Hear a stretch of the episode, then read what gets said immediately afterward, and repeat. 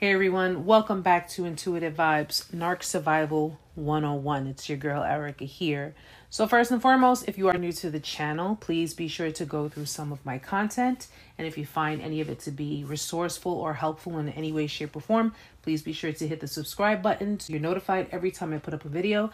And also, please be sure to join us every Tuesday at 8 p.m. Eastern Standard Time for our Narc Survival weekly chats. So, my Vibe Tribe, what's going on? Erica here. Now, in this video, I wanted to talk about narcissistic collapse.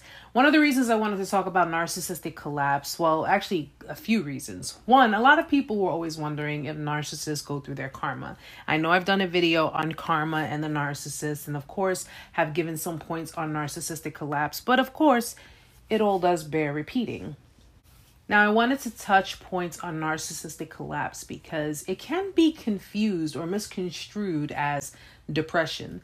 And unfortunately, we are all familiar with what depression is. We've all been there at one point in our lives. And of course, there are still some people going through it. But depression is defined as feelings of despondency and dejection, typically also with feelings of inadequacy and guilt, accompanied by lack of energy and disturbance of appetite and sleep.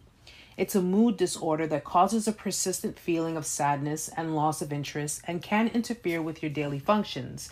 Now, we are familiar with dealing with depression. Some of us have short term, some of us have long term. It really just depends on the different phases of your life. Narcissistic collapse can be misconstrued or confused with depression. And of course, to the untrained eyes, the unvictimized eyes, people who are completely oblivious to narcissists and narcissistic abuse may consider their collapse as a form of depression. But you and I know better than that. We know way better than that.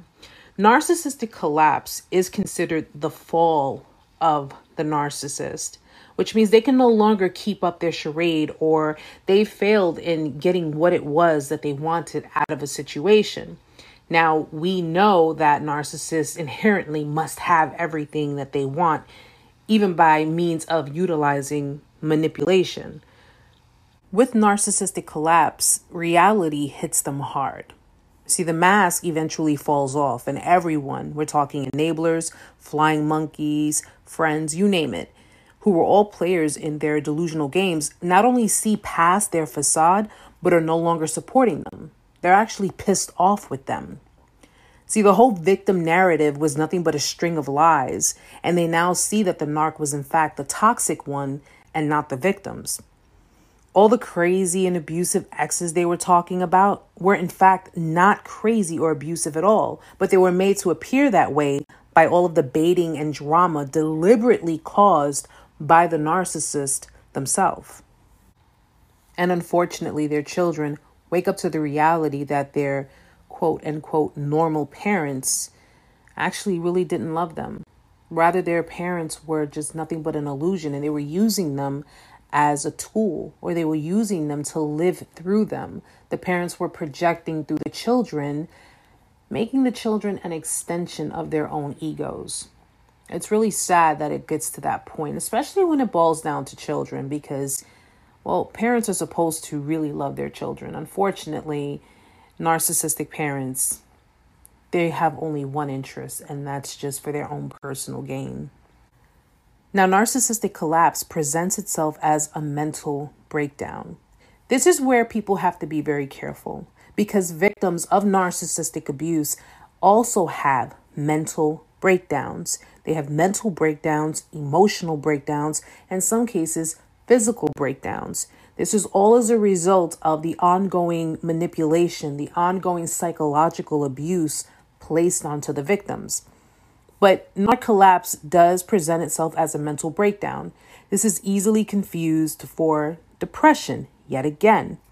They struggle to face even themselves, and as a result, they can't face the world which will eventually lead them into narc hibernation. Now, considering they can't face the world, some narcs will go into hibernation and isolate themselves. Again, not to be confused with victims of narcissistic abuse because victims of narc abuse also go into isolation. Victims of narc abuse go into isolation because of shame, because of depression, because of all of the emotional turmoil they have gone through, not to mention psychological turmoil. They lay low, stewing until they can snag some new supply. That'll make them feel good enough about themselves and they can face the world again. So once they're able to grasp onto some new supply, they're going to pretty much use that supply until they feel good enough to be able to face everyone out there. Then it's back to the drawing board and they're going right back to their same old bullshit, which is, of course, charming, love bombing, manipulating, abusing, using. You know how the rest goes. But this, of course, is considering their age as well, if they're young enough. Because as the narc gets older, their looks, tactics, and even charm become less and less effective. See, narcs in their 20s, maybe 30s, they can get away with certain things because they still have certain attributes, certain assets that they can utilize. But as they get older in their 40s, 50s, 60s, and older, it becomes less and less effective. And people over time can see through the charade. They begin to depart from the narc's life completely. And we know that narcissists fear abandonment. So even though they have a history of discard, it's always been about control for them. It's always been about them being in the driver's seat. But if people leave them and they're just left to wither away and be alone, their bitterness, their self loathing, all of that begins to heighten. And that, my dear friends, is pretty much their karma. What they fear most, they end up with because they won't change. They don't see a problem with themselves. Everyone else is the problem, but they are not. They refuse to look themselves in the mirror. They refuse to look at themselves for who they truly are. And you would think maybe they would want to try to change. Unfortunately, that's not going to happen. That's why it's important if they ever come around. That's why it's important if they ever try to hoover you back in for you to consider these things if you've been with a narcissist for an extended period of time and they have not changed, and they're only willing to change because you have taken your power back, because you have decided not to give them control anymore, they're not worth it. Narcissistic collapse is only because of loss of power. Well, everyone, I hope this short clip was helpful for you. If it was, please be sure to give me a thumbs up on the way out. If you have anything else to add to it, always Leave a comment in the comments section. You never know who needs to see it. Keep in mind, guys, just remember narcissistic collapse is only because a narcissist has not only not gotten their way, but people are beginning to see them for who they truly are. That mask is falling off, and they can't face themselves. They won't be able to face the world.